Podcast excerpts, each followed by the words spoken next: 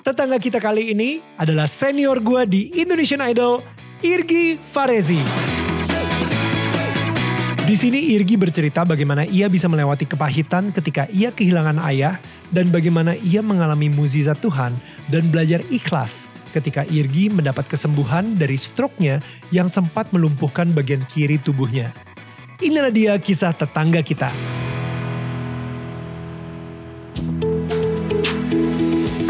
Hai, ini gua Daniel, tetangga kamu. Di sini gua akan ngobrol dengan tetangga gua tentang perjalanan hidup mereka dari kacamata spiritual di saat mereka mengalami situasi tidak pasti dan kekhawatiran sampai bisa kembali bangkit menjadi orang yang lebih kuat dari sebelumnya. It's gonna be very exclusive and inspiring.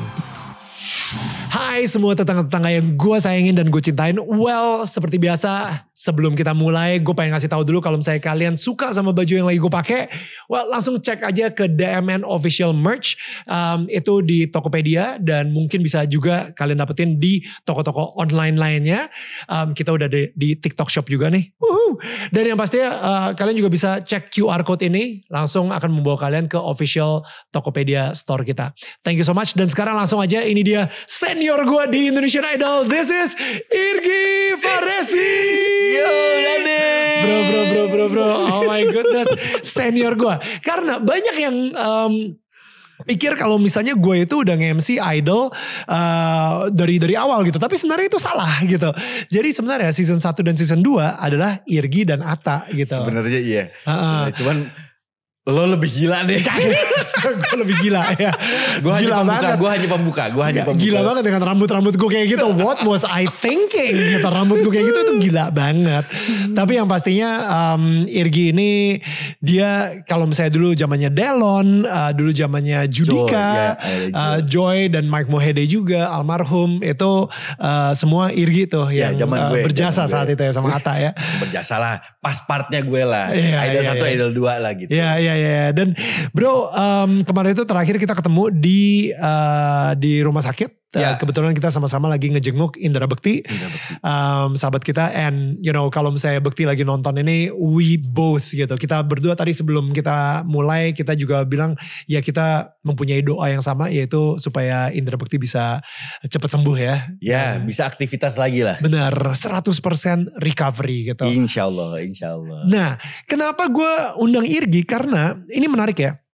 Sebelum kita uh, pas kita lagi mau jenguk Indra Bekti, um, gue sempat ngobrol-ngobrol dulu sama Irgi gitu. Weh bro, gimana udah lama ya bla bla bla bla bla bla bla. Dan ternyata Irgi mempunyai sebuah uh, sharing yang dahsyat banget. Dahsyat banget. Gue yang kayak what?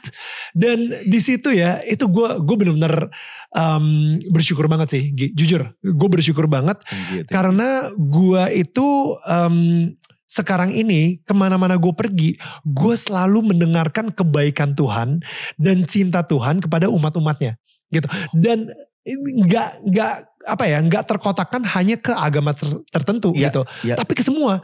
Kita di situ like literally gue ngerasain banget Tuhan juga hadir di saat kita lagi ngobrol sama Irgi, abis itu ada Mbak Vivit juga gitu Iya, dari Aneka. eh, Aneka. Um, itu kita sama-sama lagi ngomongin tentang mukjizat Tuhan yang terjadi di hidup kita gitu. Iya, secara spontan aja. ya. Secara spontan, Iya, iya. you know, it's it's beautiful. Yes. Dan gue seneng banget. Gue jujur nih sekarang ini gue mungkin karena acara dari tetangga kamu juga dan thank you juga kepada semua tetangga yang selalu nge-support kita, uh, nontonin dan uh, dengerin podcast kita juga gitu. Jadi akhirnya nih gue ini setiap ke mana gue pergi orang itu jadi pengen sharing sama gue dan yang mereka sharing itu benar-benar tentang kasihnya atau cinta Tuhan di dalam hidup mereka gitu. Iya. Sama seperti apa yang lo lakuin gitu. Gue justru pas ke, kemarin kita tukeran telepon, lo Iya. nge-DM gue gitu kan, kan Iya. kita tukeran telepon ternyata. Iya, iya. Terus gitu tiba-tiba lo eh, ngajakin gue ke sini, gue kaget gue. Serius nih Daniel gitu. Anyway, lo ngajakin gue ke sini sih gue happy sebenarnya untuk ngobrol ya. Ini Apa yang lo pengen tahu sih sebenarnya gue sih happy-happy aja. The honor is mine broSenior gue lo datang ke sini. No, no. Gila, Gak ada senior-senioran. bro. Man gila, gue nganggep lo tuh udah kayak up. Makanya postingan gue itu ini ini saudara gue nih, kita Iya, satu iya, alma mater ya Iya, kan. iya, iya, Tapi iya. memang kan kita kenal kan bukan baru kemarin sebenarnya kan. Tapi Hmm. dari dulu pun gue ngerasa ada satu keterikatan sama lo walaupun secara tidak langsung gitu loh. Hmm, Jadi hmm. gue setiap ketemu lo, terakhir gue inget banget kita ketemu di Hubi dan lain sebagainya. dan makin ke sini gue kemarin ketemu sama lo tuh, honestly gue tuh apa ya, kayak amazed, kayak eh happy aja gue ngeliat lo. Gue bilang lo berubah Neil gitu ya. Hmm. Tapi memang mungkin berjalannya waktu, berjalannya umur gue gitu ya. Gue Hmm. ngeliat lo kok, ini orang udah dewasa banget ya gitu. kita semua pasti ada lah. Maksudnya perjalanan hidup kita yang membuat kita jadi seperti sekarang ini gitu. banget tapi maksud gue nggak tahu ya gue kok ngelihat ada sesuatu yang gede gitu di belakang lo di dalam kepala lo di dalam hati lo ini sesuatu hal yang apa ya gue gue gue seneng aja gitu ketemu ketemu ketemu lo gitu Hmm. nggak ada niat gue untuk curhat atau macem-macem sekedar Hmm. gue kemarin memang gue dateng Indra itu memang punya histori sih sebenarnya buat gue Hmm. karena waktu dia nikah gue juga diingintain untuk MC kan ada sekian Hmm. MC kan salah satunya gue Wow. Ya memang itu Indra gue gak ngerti deh konsepnya nikahnya dia tuh kan ada beberapa MC. Hari itu gue dilibatin satu. Tapi satu hal yang memang eh, gue kemarin gue pikir gue harus nih. Pada saat waktu kejadian tuh kebetulan gue lagi di Bandung. Hmm. Dan gue tahu kayak bini gue nih bilang sama gue. Dia bilang eh Indra ini katanya stroke. Gue yang diem gitu sebentar. Gue lihat ke belakang.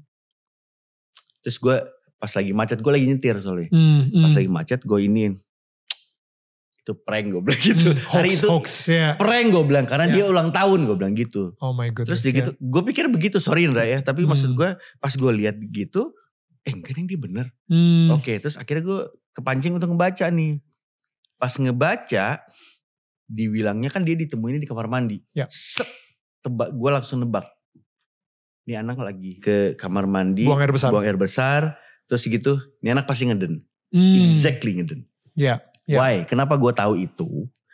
Ya karena ada cerita itu yang Hmm. gue gue punya pengalaman Oke. gitu. Itulah makanya gue masuk ke situ dan gue pengen gue harus ya gue pengen ngasih support lah gitu. Hmm. Walaupun memang waktu bokap gue meninggal dia salah satu orang yang tiba-tiba nongol di rumah sakit. Wow. Karena bokap gue kan eh, meninggalnya itu pagi ya, eh, Hmm. abis sahur lah gitu. Hmm. Bayangin orang abis sahur tiba-tiba dia nongol di rumah sakit. Gue nggak ada nggak ada angin nggak ada apa kok tiba-tiba Indra teman gue tapi Hmm. bukan teman yang kita terus nongkrong gitu loh Ya, ya, ya. tiba-tiba ada Indra Wow. itu bagi gue bukan kebaikan bukan hanya kebaikannya Indra Hmm. tapi bukan kebaikan gue gue hanya menilai orang yang meninggal diliatin tuh kebaikan-kebaikan insya Allah itu Wow. doanya gue That's so good. bokap gue bukan siapa-siapa nih Hmm. bokap gue cuma pegawai dan lain sebagainya tapi hari itu gue ngelihat kok yang ziarah alhamdulillah banyak banget menurut Wow. ukuran gue di situlah gue berpikir gue meninggal ada nggak ya Oh, wow. ada nggak yang datengin Hmm. eh itu.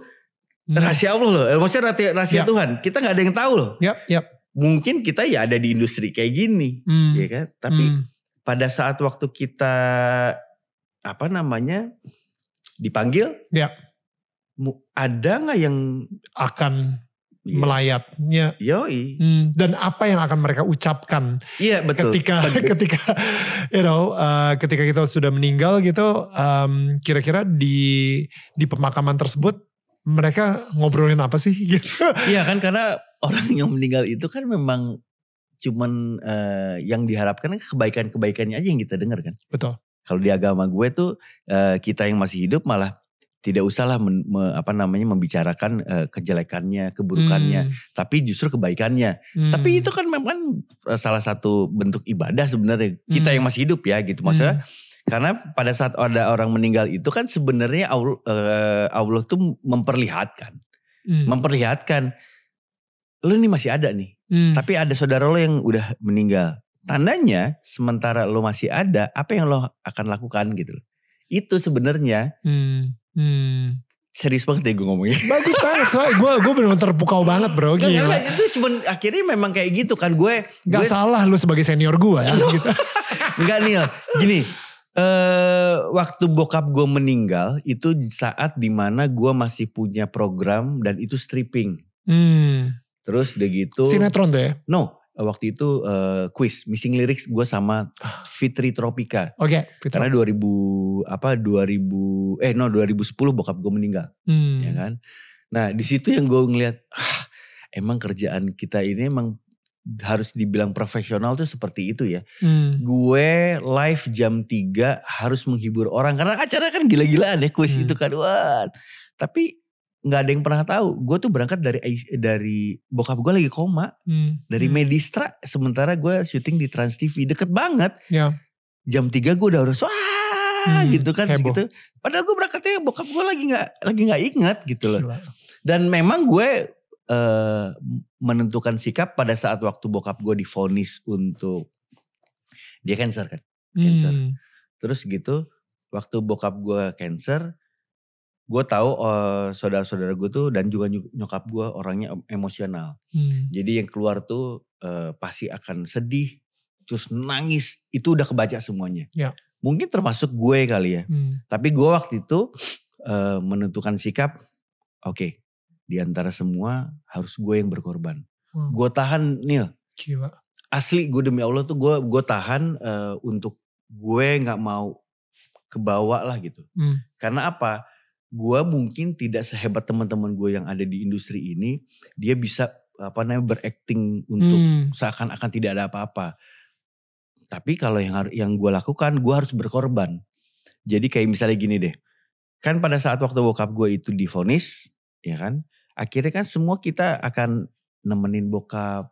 Nyokap gue sama bokap gue kan tinggal udah tinggal berdua karena kita udah Hmm. pada kawin kan. Hmm. Nah saat eh, kita nemenin mereka, waktu itu bokap gue itu kan sempat di rumah. Hmm. Setelah bokap gue itu eh, jatuh, terus akhirnya dia boleh pulang, dia nggak pulang ke rumah, tapi pulangnya itu ke apartemen lah, Hmm. gitu kan, pulang ke apartemen, terus gitu. Nah di apartemen itu kita ganti-gantian tuh nemenin bokap gue, adik gue lah, kakak gue lah. Tapi kadang-kadang eh, kita nggak bawa istri atau nggak Hmm. bawa suami masing-masing karena kan Hmm. memang apartemen nggak usah lah gitu ya anak-anaknya aja lah. Ya. Nah gue kedapetan. Hmm. Selama gue nemenin bokap, no no, selama nemenin bokap kita kita ini, abang gue, adik gue, itu tuh udah kayak anak kecil lagi. Hmm. Tidur mereka sama bokap. Hmm. Lo tau gak? Aduh anjir gue pasti merinding. Wow. Sorry ya Allah. Sorry gue kalau ngomongin bokap gue agak sedikit emosional.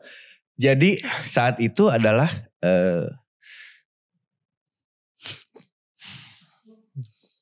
Sorry gue agak sedikit cengeng kalau mau ngomongin bokap. Karena ini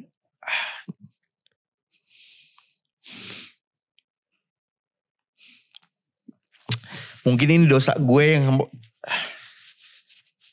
gue nggak pernah ngucapin ini sama bokap karena gue gue nggak mau dia tahu. Hmm. Jadi gini, gue menghindari ngedeketin bokap nih, lo bayangin. Hmm. Selama gue yang nemenin dia, gue nggak pernah, gue cuman pah cium pipi kiri, cium pipi kanan. Gue nggak mau yang duduk bareng sama dia ngobrol, dibelai dan lain sebagainya. Karena gue udah tahu waktunya dia tuh nggak lama lagi. Hmm. Karena pada saat waktu bokap gue, jadi nyokap gue ngumpulin kita kita, eh gue masih sibuk syuting lah. Gi, mama pengen ngomong dong sama kalian berempat katanya gitu. Kita berempat bersaudara. Terus udah gitu, kenapa mah? Bokap gue itu waktu itu sering ngeluh tuh, kupingnya sakit dan lain sebagainya, nggak sembuh sembuh, batuk tapi nggak sembuh sembuh. Hmm. Akhirnya di dekat rumah kita kan kita daerah Pasar Minggu di situ ada klinik lah, tapi memang udah jadi rumah sakit tapi rumah sakitnya nggak gede. Dan itu langganan kita. Nah jadi waktu itu nyokap gue itu cuman pengen nyari tahu aja sebenarnya bokap nih kenapa gitu ya. Hmm, Kenapa kupingnya? sakit? Ah akhirnya masuklah pemeriksaan itu USG teman. Cuman Hmm. USG. Dar begitu di USG bokap gue langsung eh si dokter manggil nyokap gue. Oh, no. Bu, saya pengen bicara katanya gitu. Dar di situ nyokap gue dikasih tahu bapak eh, cancer. Stadium berapa dok? Empat langsung. Gila loh. Terus udah gitu ny- nyokap gue ngumpulin kita semua. Di situ kita semua kaget lah pasti. Tapi begitu dengar itu, eh gue langsung, gue harus ngapain ya gitu kan? Gue harus ngapain nih? Di situ gue langsung berpikir, ini pasti reaksinya semua ini sama. Karena gue tahu banget nih abang gue, adik gue. Di situ gue harus nentuin sikap. Gue berkorban nih. Gue tahan si apa namanya perasaan gue ini untuk supaya di antara kita ini ada yang berpikir jernih. Hmm. Kalau emosional kan nggak akan bisa berpikir jernih kan nih. Hmm. Paling cuman aduh gimana gitu kan. Hmm, Di hmm, situ cuman gue yang akhirnya mengarahkan what next. hmm. Gua mas kita masuk ke ruang dokter karena waktu itu oh no no no bukan sorry sorry bukan nyokap gue yang pengen ngomong sama kita tapi nyokap itu bawa kita untuk ketemu Ketemu sama dokter. dokter ya jadi Wow. dokternya itu gitu nah di situlah gue untungnya memutuskan untuk gue yang berkorban makanya gue berani gue bisa nanya ke dokter dok oke tolong kasih tahu kita berapa lama lagi dok Hmm, papa tuh eh, umurnya berapa lama lagi secara medis. Dia nolak lah jelas, ya namanya dokter ya kan. Terus gitu, gue bilang no no no it's okay, gue bilang gitu. Gue nggak emosion, nggak emosi marah dan lain sebagainya. No no it's okay dok. Ini cuma sekedar kasih tahu ke kita supaya kita siap. Jadi kasih tahu bapak setelah ini akan blackout, bapak setelah ini akan mungkin eh, muntah darah dan pop darah dan lain sebagainya. Terus gitu nanti one day mungkin dia juga akan perutnya kembung gitu ya, Hmm. jadi membesar dan lain sebagainya. Isinya cairan kayak gitu, sorry, kanker apa kalau boleh tahu? kanker hati. Kanker hati. Ya kanker hati. Hari itu waktu waktu itu kebetulan juga bersamaan ada salah satu pelawak yang juga memang sakit sama lah gitu kan. Hmm, Dan kejadian itu semuanya memang seperti itu nih. hmm, Jadi bokap gue itu ada waktunya memang eh, apa namanya yaitu blackout, jatuh eh, dan lain sebagainya. Jadi selama itu akhirnya gue yang berpikir jernih untuk eh, apa namanya menanyakan apa yang harus kita lakukan buat bokap Hmm. gitu. Dan lagi gue juga berpikir hari itu gue masih syuting hmm, masa iya gue kagak bisa nggak bisa gue nggak bisa ngontrol di depan TV live Ya. lagi gitu kan Ya. jadi sempet lah pada saat waktu itu bokap udah ada di apartemen di situ kan memang akhirnya kebiasaannya jadi berubah semuanya. Semua tuh dipeluk sama bokap. Bokap tuh memang nggak kita kasih tahu sakitnya apa hmm. tapi gue yakin dia tahu sebenarnya dan dia tidak mau menanyakan sama kita kita semuanya lah Hmm. gitu. Hmm, tapi yang gue masih sakit itu adalah hmm, di apartemen itu ruang tamu, terus lorong, ada kamar, kamar mandi, kamar di ujung. Itulah kamar bokap gue. hmm. Ki, papa nanya Ki gitu ya. Kenapa pak? Kenapa sih si Igi katanya gak pernah mau eh, tidur sama, mereka tuh tidur sama bokap, tidur malam. eh gak mau tidur sama bokap. Hmm. Hmm. gue sama nih reaksinya juga sebenarnya kayak gini. Gue bilang sama nyokap, mah, eh, mama tolong cari cara aja gimana caranya. Soalnya Igi harus, Igi, Igi tuh orang emosional. Gue kan dipanggil Igi. Igi kalau tidur sama papa, pasti Igi akan kalah. Dia bilang Hmm. gitu. Pasti akan nangis. Gue emosional lah gitu. Hmm.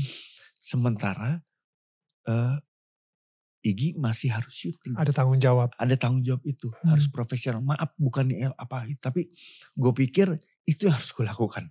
Gue bilang gitu sama nyokap gue dan itu setiap gue setelah ngomong kayak gitu gue tinggalin. Gue nggak mau ngeliat bokap. Gue ngeliat lah tapi gue nggak mau ngedeket sama bokap. Ya.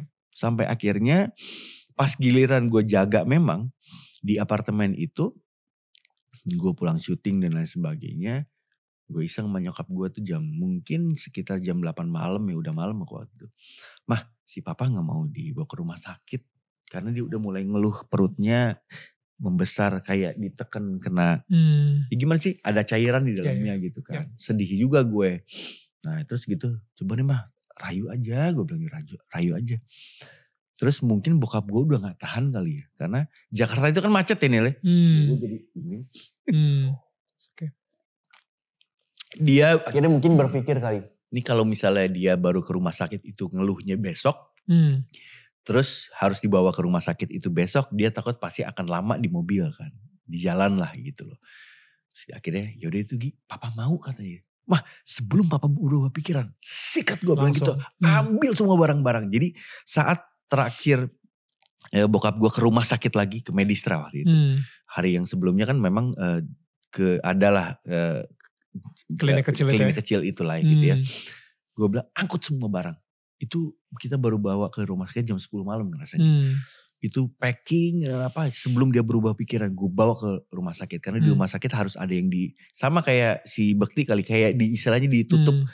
lubang-lubang yang bikin bocor di Hmm. ininya dia gitu. Hmm. Dari situ masuk di rumah sakit. Sampai terus dia itu di rumah sakit dari mulai sadar sampai akhirnya nggak sadar mengawang-awang tanggal dia tuh eh, taruh bokap itu tanggal 7 ulang tahun 7 Agustus. Hmm. 7 Agustus tanggal 12 meninggal. Masya Allah. Hmm. Di situ yang gue mikir gini. Katanya kita tuh meninggal nggak ada yang tahu ya gitu ya. Even orang lain apalagi diri sendiri dan lain sebagainya.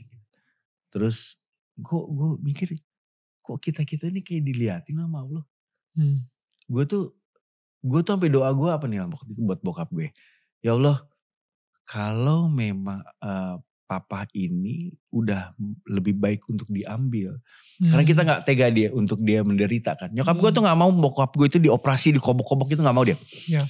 Kemo dan lain sebagainya. Tapi memang dokter juga nggak berani karena bokap gue udah berumur, kondisinya nggak membaik.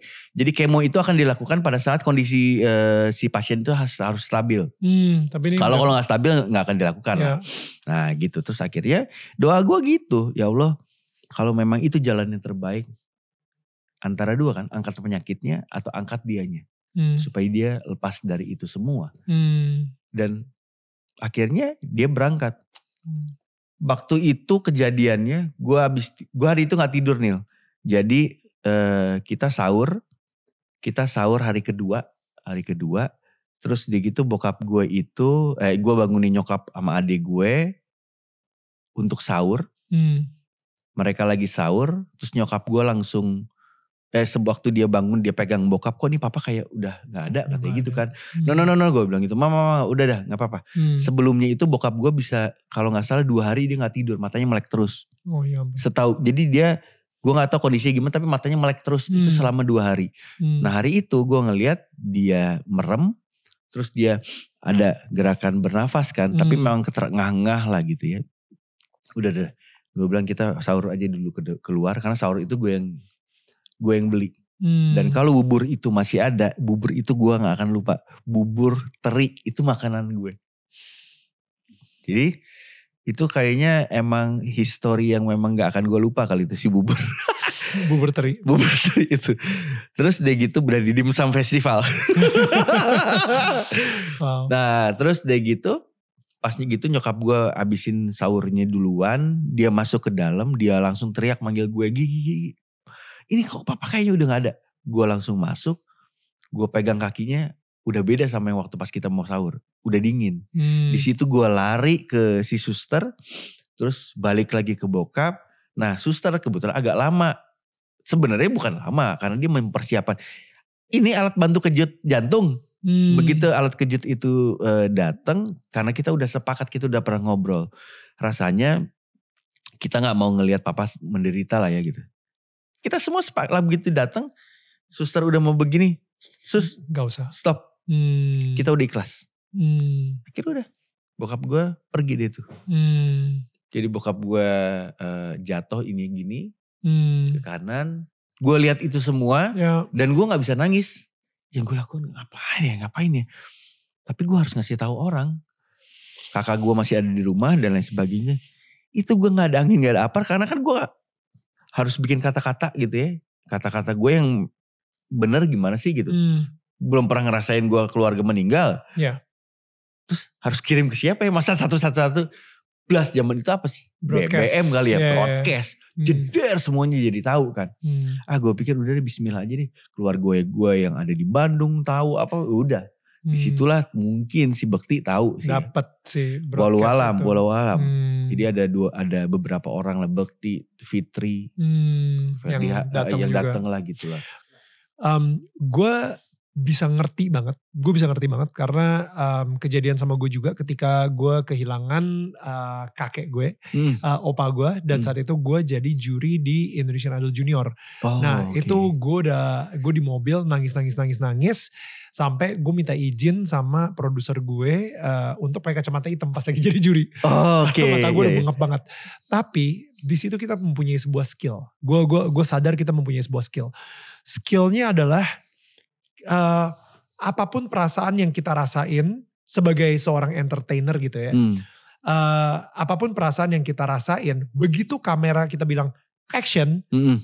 udah kita action sesuai dengan arahan produser kita. Mm-mm. Sebagai seorang presenter atau sebagai seorang juri misalnya saat itu, gue benar-benar bisa em, membangun sebuah tembok. Gue matiin dulu perasaan yang ini untuk si Daniel entertainer ini naik lagi. Iya. Jadi jadi gue ngerti banget kenapa lu em, memutuskan saat itu untuk tidak tidur sama bokap, untuk eh, tidak mau dibelai sama bokap karena lu saat itu prioritas kita saat eh, gue juga gue juga ngerasa eh, kita harus ngelewatin journey ini juga gitu ya. Prioritas kita adalah kerja. ya Iya, kan? iya. kerja. Em, saat itu ketika bokap meninggal mungkin eh, anak lu juga masih kecil-kecil. Masih kecil Lu banget. Baru nikah juga. Jadi Ya lima tahun gue nikah, terus anak gue yang paling kecil tuh masih bayi lah, hmm, gitu. jadi of course kita sebagai kepala keluarga kita langsung udah tuh otomatis Hmm, default kita sebagai tulang punggung keluarga no prioritas gue yang pertama adalah kerja gitu kan. Jadi yang ini nih nanti dulu nanti dulu. Jangan sampai ini jadi sebuah distraction untuk em, gue kehilangan pekerjaan gue ya kan? Iya. I, I think apa ya ketika tadi lo lo ngomong lo ceritanya seperti itu gue ngerti banget gue ngerti banget.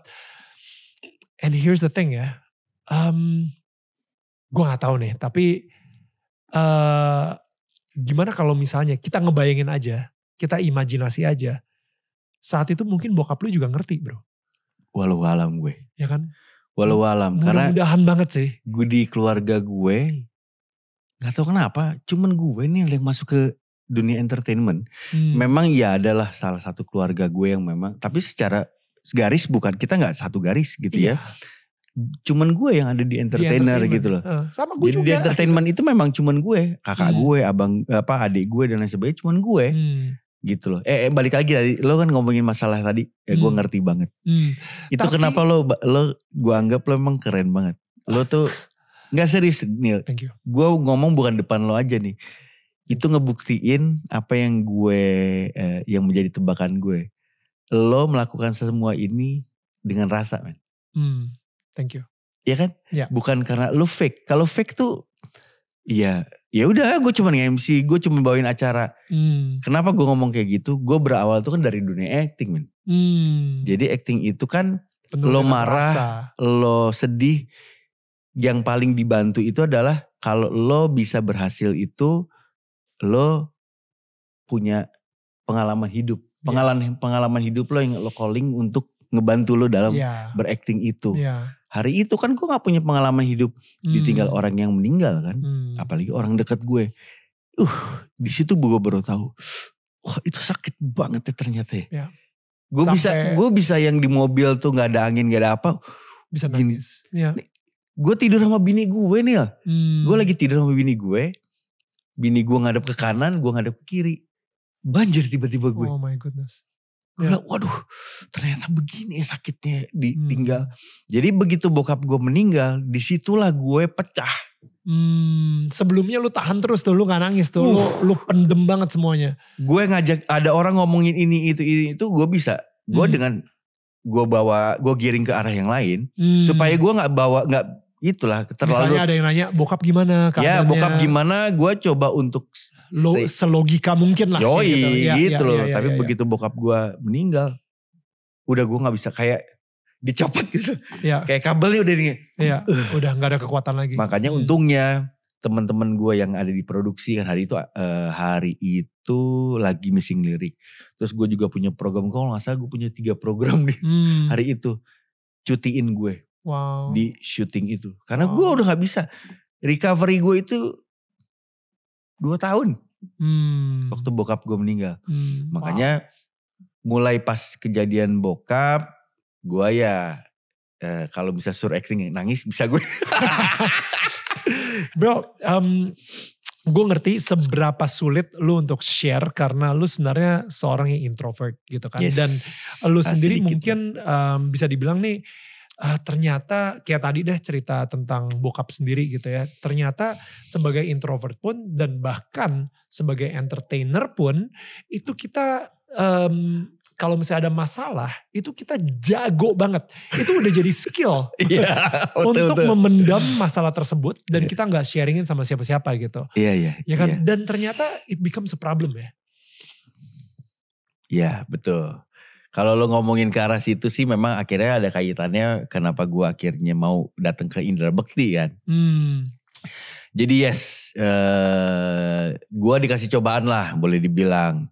Kita semua bakal punya cobaan insya Allah karena insya Allah cobaan itu ujian sebenarnya bukan cobaan. Hmm. Ujian, ujian itu insya Allah katanya eh, Allah masih mau kita deket sama dia Hmm. gitu loh. Gue 2020 gue kena stroke. Gue kena stroke. Gue kena stroke. sebelum sebelum itu gila sih. Itu itu itu kayak tiba-tiba lu baru aja ngebom 2020 gue kena stroke. Soalnya gini, lu nggak kelihatan kayak someone yang baru aja kena stroke, Alhamdulillah. right? Lu bener-bener kelihatan kayak normal gila gitu kayak Yoi. kayak bener-bener normal banget. Eh, Sehat lah. Sehat banget dan sehat lah gue juga sehat lah sekarang. iyalah ya you know Iya, iya, like iya. uh, dan itu yang bikin gue pengen banget uh, lu untuk nge-share cerita ini karena menurut gue cerita ini menunjukkan mukjizatnya Allah gitu di dalam Iya. hidup lu. Nah, so kenapa lu bisa kena stroke menurut lo? Jadi kita tarik mundur dulu bro. Iya, Yeah, iya, iya. What happened? Lifestyle kah? Stres kah? Atau what what what happened? Konteksnya em, saat itu hidup lu lagi seperti apa? Sebenarnya hidup gue sih sebenarnya sama lah lo sama gue 11-12 kali ya. Right. Layaknya anak muda gitu ya. Kita mah bagi kita kawin itu status lah gitu kan. Right. Kedewasaan itu memang harus dari diri kita aja lah cara berpikir deh. Bukan dari lo harus kayak baju dimasukin dan lain sebagainya. Bahaya kan ya. Iya.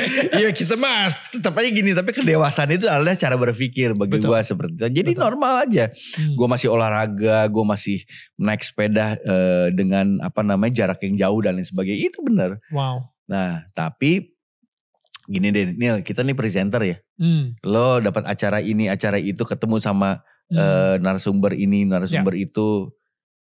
Sekali-sekali kalau misalnya lo dapat dapat satu eh, apa namanya tema atau macem-macem, lo pikirin dan juga berkaca sama diri lo deh. Hmm. Gue nggak berkaca di situ. Jadi gini, gue sering lah dapat eh, tema-tema konten-konten mengenai kan gini, penyakit eh, penyakit tidak menular yang mematikan. Menurut apa aja? Penyakit tidak menular Yang mematikan. jantung. Satu. Terus next.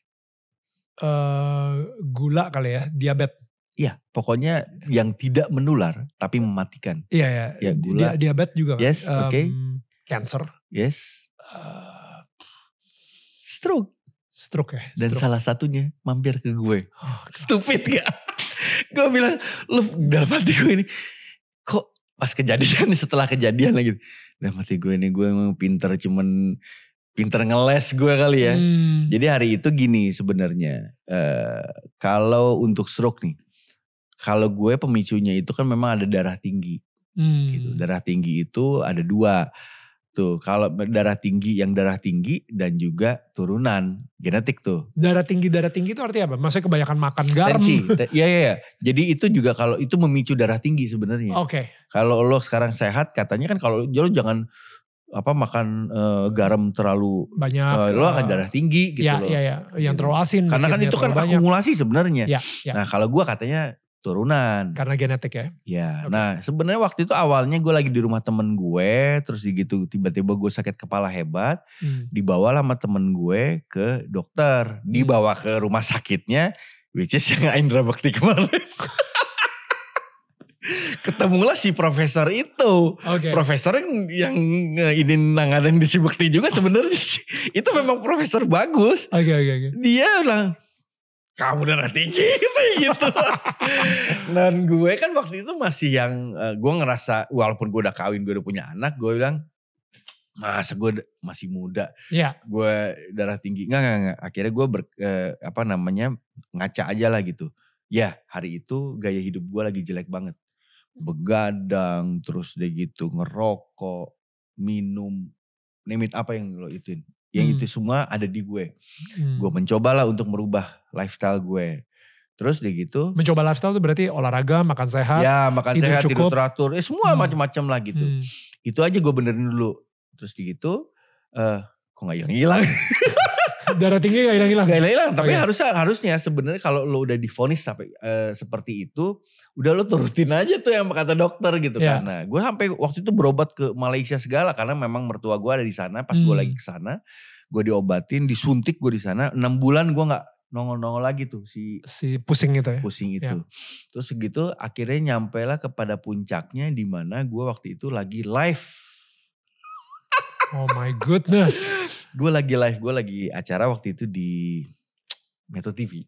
Gila. Oke, itu gokil men. oke. Jadi gue berangkat dari rumah itu, gue nyetir memang. Terus udah gitu, gue udah udah udah punya kebiasaan berasa nih kalau misalnya ini pusing bakal jadi nih. Hmm. Jadi udah mulai kayak pegel-pegel, pegel-pegel gitu ya. Aduh nih jangan-jangan gue bakal pusing nih.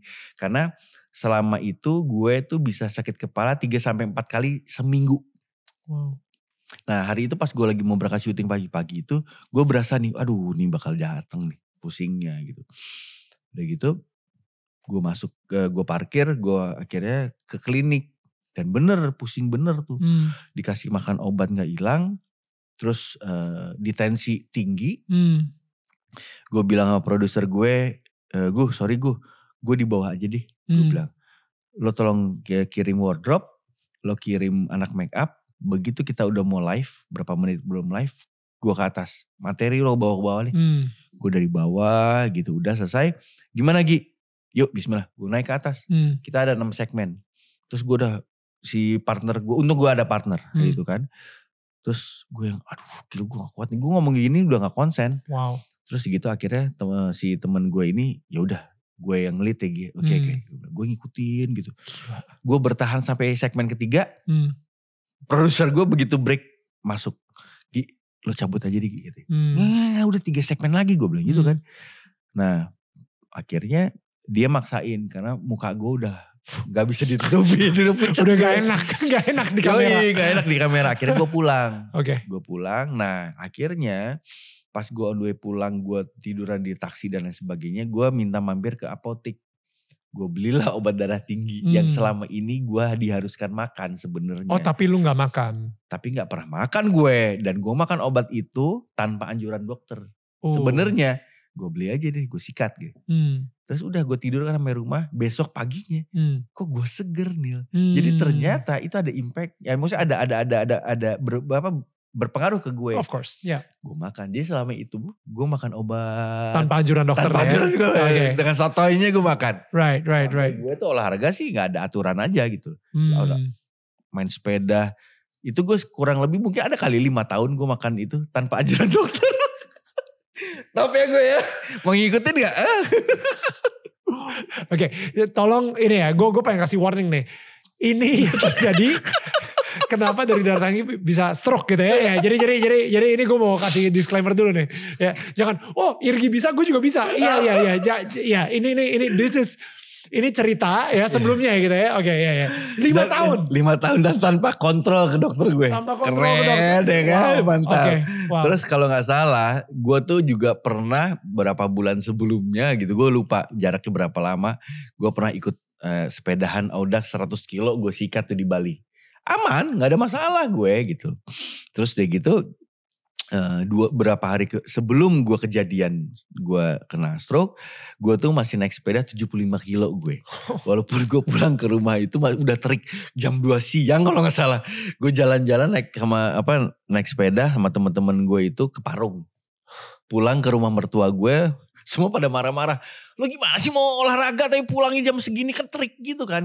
Anak sepeda. Gue bilang gitu. tapi selama itu rasanya mungkin bisa jadi gue tuh itu gue skip obat. Tau gak Oh. gue? Eh? Ah, Skip rasanya ya gue mungkin lima hari ada kali lu skip obat. skip obat. Oke. Dengan bodohnya gue tuh adalah tipikal orang kalau gue setiap kali makan jam 5 sore Hmm. begitu kelewat Ya udah. ya udah. Nggak ada impact apa-apa nih coy. Iya, pusing kagak. Kayaknya aman nih gue gitu. Oh no. Itu. Wallahu Oke. alam gue nggak tahu. Ya ya ya. Tapi yang nggak bisa dibohongin adalah selama itu mungkin udah masuk berbulan-bulan kali ya. Gue punya stres. Hmm. Gue punya pikiran lah gitu. lagi lagi ada kepikiran sesuatu. lagi ada kepikiran yang kenapa gue bilang stres karena karena pikiran itu yang ngebebanin gue eh gue gue bisa setiap hari itu bangun jam 2 malam Wow. dan itu nggak bisa tidur lagi gue Oh. Tidur. kalau gue udah melek itu bener-bener melek aja nggak bisa tidur jam 2 jam 3 paling banter jam 4 gue pasti bangun paling banter Em, karena pikiran deg-degan? Maksudnya pas begitu bangun deg-degan, keringet dingin. em, Enggak, karena gue ada pikiran itu nih. Jadi Iya. intinya eh, gue gua ada masalah hari itu memang. Gue ada Mhm. beberapa masalah lah yang harus gue pikirin entah kerjaan dan lain sebagainya. Tapi gue pikirin terus, gue Hmm. pikirin sangat dalam. Ya. Karena bagi gue yang gue pikirin itu berhubungan sama keluarga gue. Gue udah menjadi bapak, gue udah nggak bisa egois untuk gue sendiri. Karena apa?